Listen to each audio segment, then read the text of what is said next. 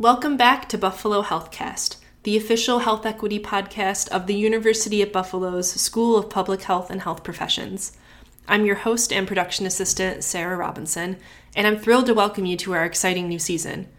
Over the past seasons, we've delved deep into critical topics such as COVID 19, nutrition equity, food insecurity, and more.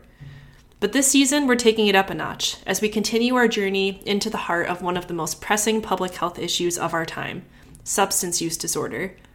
We'll be meeting with experts, activists, and individuals who have experienced substance use disorder firsthand. Together, we'll examine the intersection of health disparities, socioeconomic factors, and systemic barriers that perpetuate substance use disorders within marginalized communities and beyond. Each episode will unpack the latest research, policies, and innovative solutions aimed at breaking down these barriers. We'll ask the tough questions, challenge assumptions, and empower our listeners to take action. So, whether you're a seasoned advocate, a healthcare professional, or simply someone curious about the world of substance use and health equity, Buffalo Healthcast is your go to source for thought provoking discussions and tangible solutions. Join us for another season of discovery, empathy, and change making. Together, we'll strive to create a world where health equity isn't just a buzzword, but a reality for everyone regardless of their journey through substance use disorder or other related health conditions. Everyone has a right to good health, and we're here to spread that message.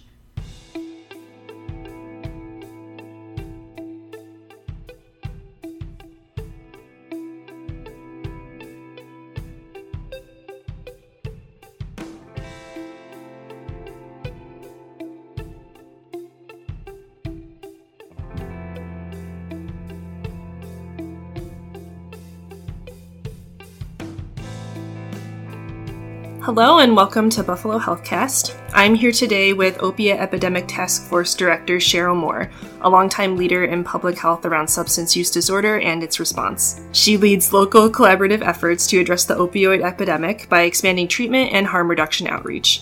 Cheryll's a regular speaker at nationwide conferences and trainings, and we're fortunate to have her expertise in the program. Do you want to introduce yourself and share a little bit about your background? Sure. Uh, good morning. Thank you so much for having me. My name's Cheryll Moore. I'm with the Erie County Health Department, and in my role here, I am the director of the Opiate Task Force.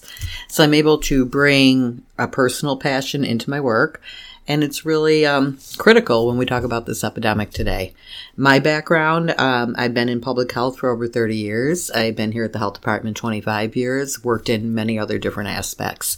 So I've worked in the world of social work. I also have a degree in nursing. Um, so my background's pretty diverse here. Could you start us off a little by setting the stage, uh, talking about the history of the opiate epidemic in Erie County and how we got to where we are? Sure, absolutely. Um, it's not just Erie County, it's across the whole country. We have a huge issue um, with prescribing. Uh, we had a problem where we identified pain as a vital sign. It is not a vital sign. There was an op-ed article placed in the New England Journal of Medicine by Purdue Pharmaceuticals. They are the manufacturer of OxyContin. In this article, and, and it was an op-ed, that's an opinion. It was not research. What they did is they had this new drug called OxyContin and they looked at one provider's medical records. It was a very large practice over the past year and said, hey, people are doing great on this medication, prescribe away was the beginning of our problem here. Um, prescribing happened rather rapidly. We identified pain as a vital sign. It is not. It's a symptom that something's going wrong. Something needs to be addressed underlying. From that point on, people were self-medicating. They were doctor shopping. They were going from one doctor to another without a coordinated response. So nobody really knew what prescriptions they were getting. We didn't really understand what was happening, but what was happening to them is many people were going on to opiate use disorder. They were having chemical changes in their body. They were struggling with the cycle of withdrawal and really trying to feel okay. It was not about having a party. It was not about going out on a Friday night and, you know, hanging out. It was about trying to mitigate the symptoms of withdrawal. 2014 in New York State, we put a law called I-Stop in place that limited access to these prescriptions. And from there, we saw an escalation of death. So, where are we today with data around opioid poisoning deaths? So today, uh, we're not in a good place. Um, we are also seeing a different individual. Um, at the beginning of the epidemic, as I shared, it was mostly people that were struggling with prescription opioids. When they lost access to them, they transferred to street drugs. Heroin is the original opiate. Comes from a poppy, you farm a field, very costly, but it's also a natural, so it only gets to a certain potency. We've learned a lot about this disease and the way this disease works. The more you take, the more you need your body continues to develop receptor sites, so your tolerance increases. And this really explains the doctor shopping phenomena that we really didn't understand what was happening. Today, we do know that when we cut people off in January 2014, because that can't happen anymore, people were pretty creative. They went to the street. They purchased pills on the street. They emptied out their linen closets. They got things from family and friends, and that ended real quick. By about three months into 2014, those were not accessible anymore, and street drugs took over. When we talk about that, it's things like heroin. But also at that point, fentanyl hit our community. Fentanyl 50 to 100 times stronger than heroin on the street. Today, all we really see is fentanyl, and we think it's in response to disease. It's a much more severe disease that we see out there. So in 2014 in our county, we had 128 confirmed deaths due to opioid overdoses. Now, when we jumped up to 2016, the year that the task force was formed, we had 301 deaths. That number escalated, and it was mostly fentanyl. We were learning a lot about it.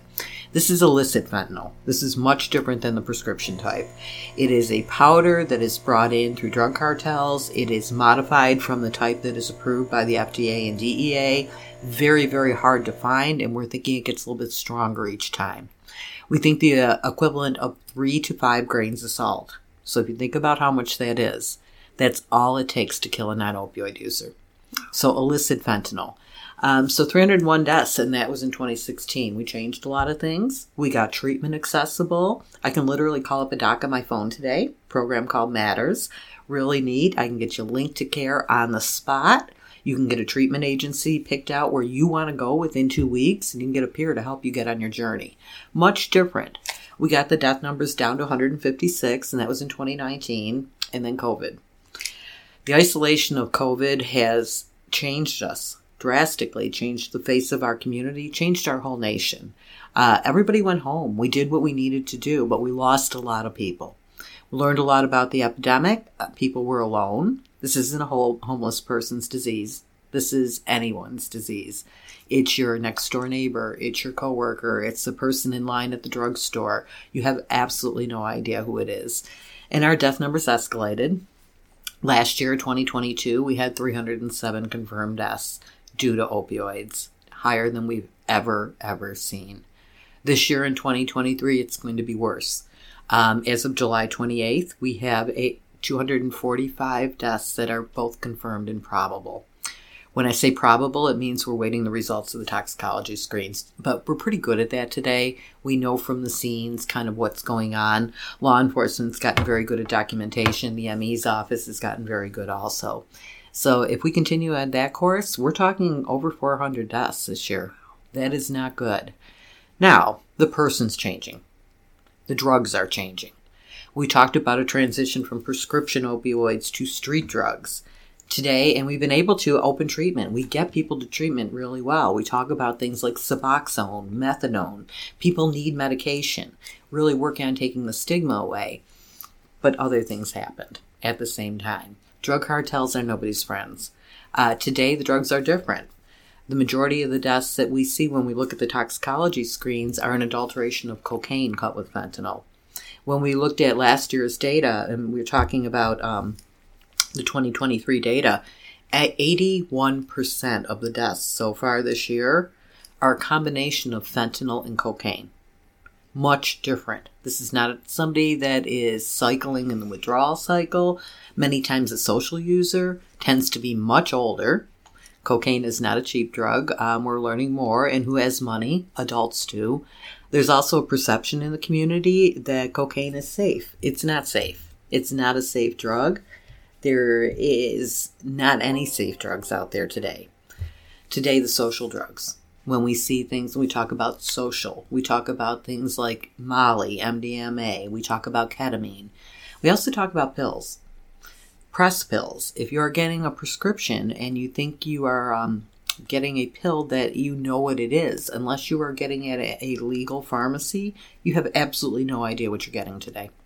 We're seeing more and more there. Wow. Mm-hmm. Um, so moving on to um, our theme with this podcast, which is health inequities, Mm-hmm. how do you think that they show up with substance use disorders, both in Erie County and beyond? Um, are we seeing certain groups more vulnerable, Mm-hmm. um, or affected more by substance use disorders than others, or is it what you said, an everyone disease? Across the board, and it's a good question. Um, when we listen to the national news, they keep talking about the biggest increase in cause of death in 18 to 49 year olds is opioid overdoses. In Erie County, that is much different. We are talking about an older population. If we want to talk about an inequity, huge. We're talking 50 year olds, 60 year olds. When we talk about a component of our population that is about 10 11% of our population, but we are now experiencing 25% of the deaths. That's huge. That's giant. We talk about race and ethnicity. That is changing. More people of black and brown skin are being affected. Many more people of Native American descent are being affected also. Beginning of the epidemic, um, the death numbers really aligned with the demographics of Erie County. People of color were really out- underrepresented, so were Native Americans.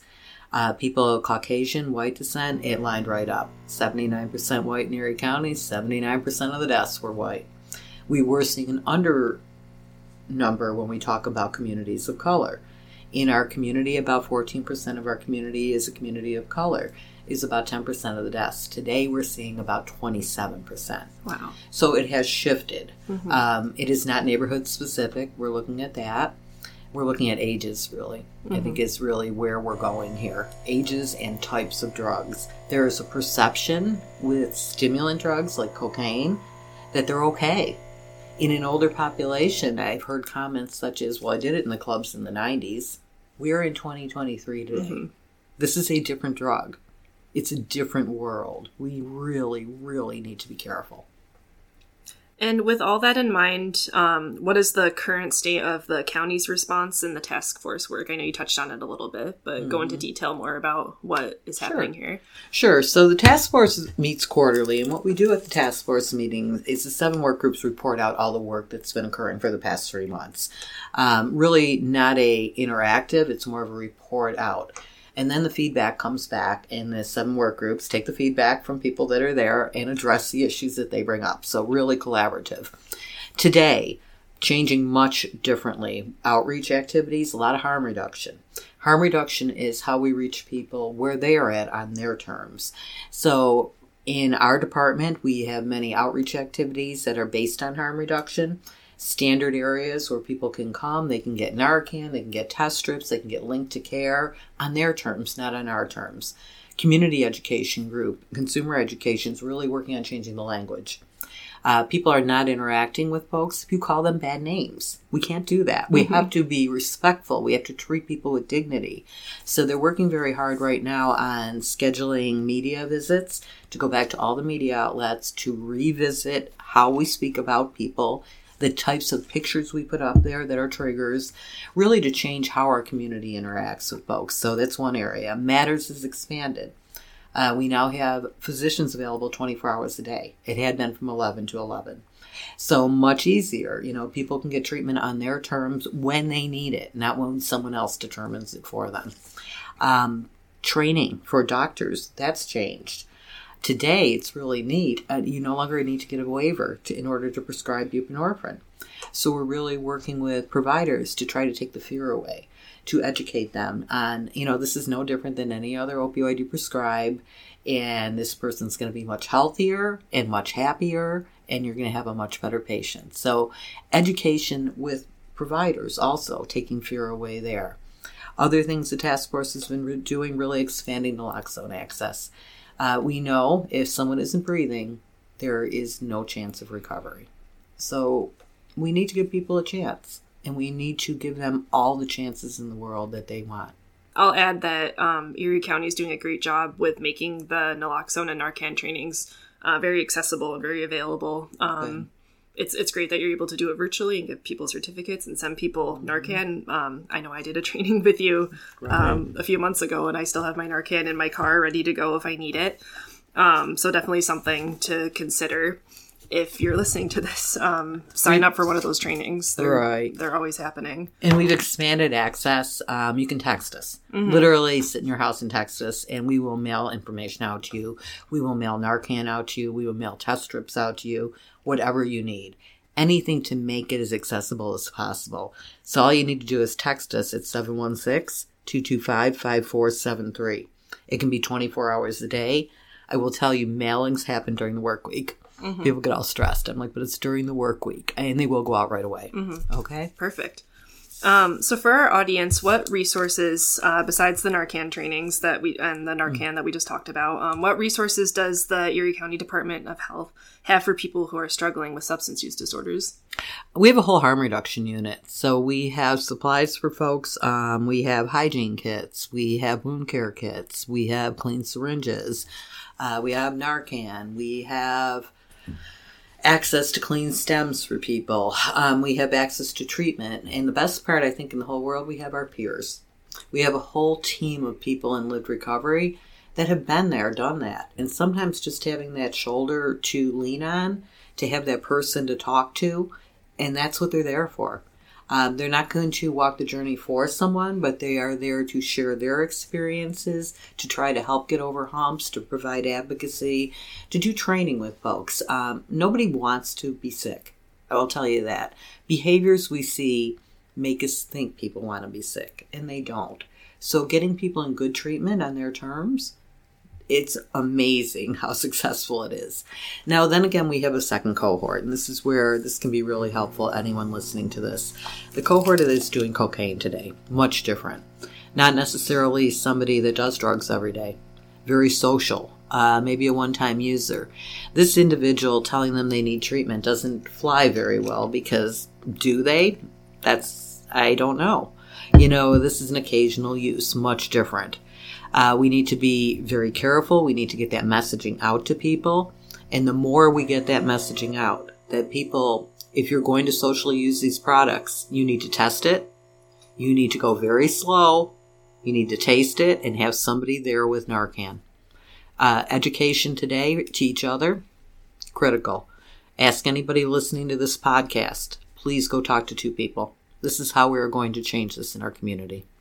In our conversations before this interview, we talked a little bit about the stigma around substance use disorders mm-hmm. and what your team is doing to reduce and end that stigma. Mm-hmm. So, how is substance use disorder stigma harmful and what can be done about it? And I'm glad you brought that up. Um, the stigma around SUD, and that's really the shortened way to address it, uh, is huge. If someone is being called a junkie, they're being called an addict. Those are bad words. We don't call people bad words and expect them to respond appropriately. So interacting with people appropriately, using good words, people will come in and they'll be like, "Well, you were dirty at your meeting." My question is why you didn't shower? Like, what's going on here? We're talking about people's toxicology reports, is what we're actually talking mm-hmm. about here. But a way to address someone, why are they dirty? It's that's not appropriate at all. You have a positive report or a negative report. We use different terms in any other chronic disease, and we have to normalize the same terms in substance use disorder. When we talk about inequalities and we talk about inequities, this is huge if you are diagnosed with diabetes, we don't call you, hey, you bad diabetic. You know, if you have asthma, I don't refer to you as, hey, you asthmatic. But we do this in this disease for some reason, and we think it's okay, and it's not. It really isn't. Uh, the most important part to address inequities here is to work with people with lived experience. And people with lived experiences' voices need to be heard. They need to be respected. They need to be followed because they know so much more than anyone else. This cuts across all ages, all races, all ethnicities, all genders. Respecting, honoring, and treating people with dignity and really honoring the experience that they have and listening with open ears. Can we go through, I guess, uh, a short list of like some of the super stigmatized terms and maybe talk about what are more appropriate things to say just for our Yeah. listeners? Actually, we can. Let's use the right terms. Yeah. Um, At this point, Cheryll reached behind her into a stack of papers in her office and handed me one that had a list of offensive and unfortunately commonly used terms when we talk about substance use disorder and the alternative terms that we should be using that are less offensive and more respectful. And I will definitely be linking this information in the show notes because it is so important for us to know when we're talking about substance use disorders. And we can definitely include this resource in the show notes as well, but I think it would be helpful to hear. Right. So here at the department, we've developed a piece um, partnering with the NIH, took some information from them. This is across the whole country, talking about words, words that matter. We don't call people addicts. We call them people struggling with substance use disorder. If it is opioids, it is called opioid use disorder. When we talk about medication, it is not substituting one drug for another. It could be medication assisted treatment or MAT or medication for opiate use disorder, MOUD.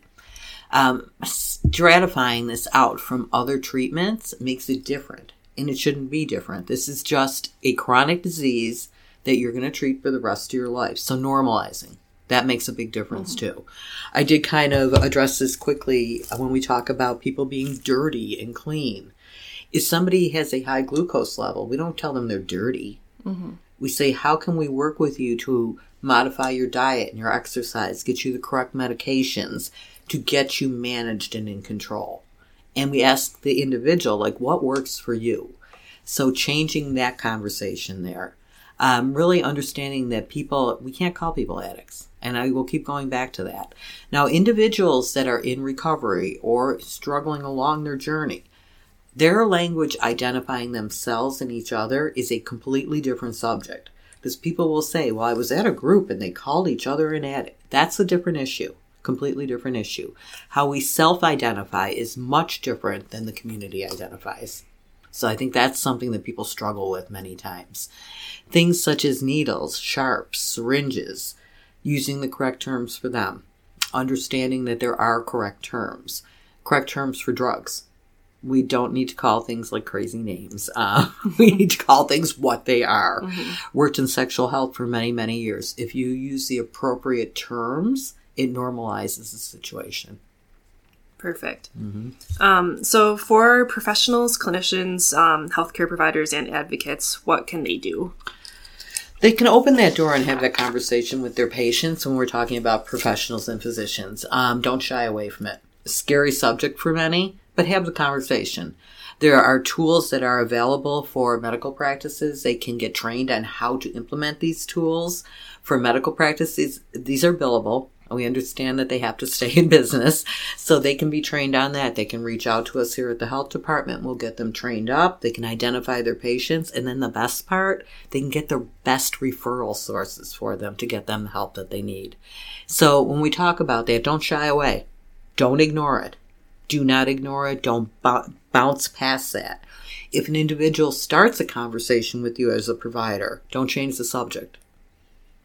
Best thing we can do is say, I'm always here for you. We're talking about advocates in the community, friends, family members, that's a whole nother issue when we talk about that. That's not the professional. Very hard for individuals that are living in their families, that have issues going on in the families. You have to realize no one woke up one day, and I'll say it again, and said, I think I'll be a drug addict. No one did mm-hmm. that. But that is untreated disease that we see. We can modify the behaviors with good treatment. Bad behaviors go away, and the individual ends up in a much better place. A much, much better place. So, families, friends, and I will speak to it personally. We are our own best friends and our own worst enemies. Um, whatever you do, something is better than nothing. And the best thing we can do for our loved ones is love them. I think today we have to understand that this is everyone. We don't know who it is. We have opinions, but they are not facts. Always look for the facts. They're available on our website. Uh, understand who we're talking about. Don't judge your neighbor, your friend, and take care of each other. Wonderful. So, thank you so much for taking the time to speak with us today. This was really informative. we'll you're share all the resources um, that we can in the show notes um, and really just help to spread awareness about this and hope that people are able to get the help that they need. Thank so, you thank so you so much. much. Thanks for having me. Yeah. No, we appreciate it. I would love to just once again thank Cheryll Moore for being such a delightful guest and for kicking off our season on substance use disorder here at Buffalo Healthcast. We continued a conversation uh, privately off the record about substance use disorder after this interview was complete. And talking to Cheryll was always just such a pleasure, and I'm so grateful that we were able to have her on the podcast. I'd also like to give a quick shout out to Kara Kane, who is the Public Information Officer at the Erie County Department of Health. She reached out and helped us coordinate this episode and helped write the questions. Um, and really, we couldn't have done this episode without her. So thank you so much, Kara. Um, also, the music for our podcast for Buffalo Healthcast was written and recorded by Dr. Sungmin Shin of the UB Music Department. So thank you, Dr. Shin. And this episode was recorded and edited by myself, Sarah Robinson. Thank you so much for tuning in. Can't wait to see what we have in store for this next upcoming season of Buffalo Healthcast focused on substance use disorders. Buffalo Healthcast is produced by the UB School of Public Health and Health Professions. Make sure to follow us on Twitter, Facebook, and Instagram, and anywhere you get your podcasts. And make sure to check out the show notes of this episode to find all the resources that Cheryll discussed, um, along with many others. Thank you so much.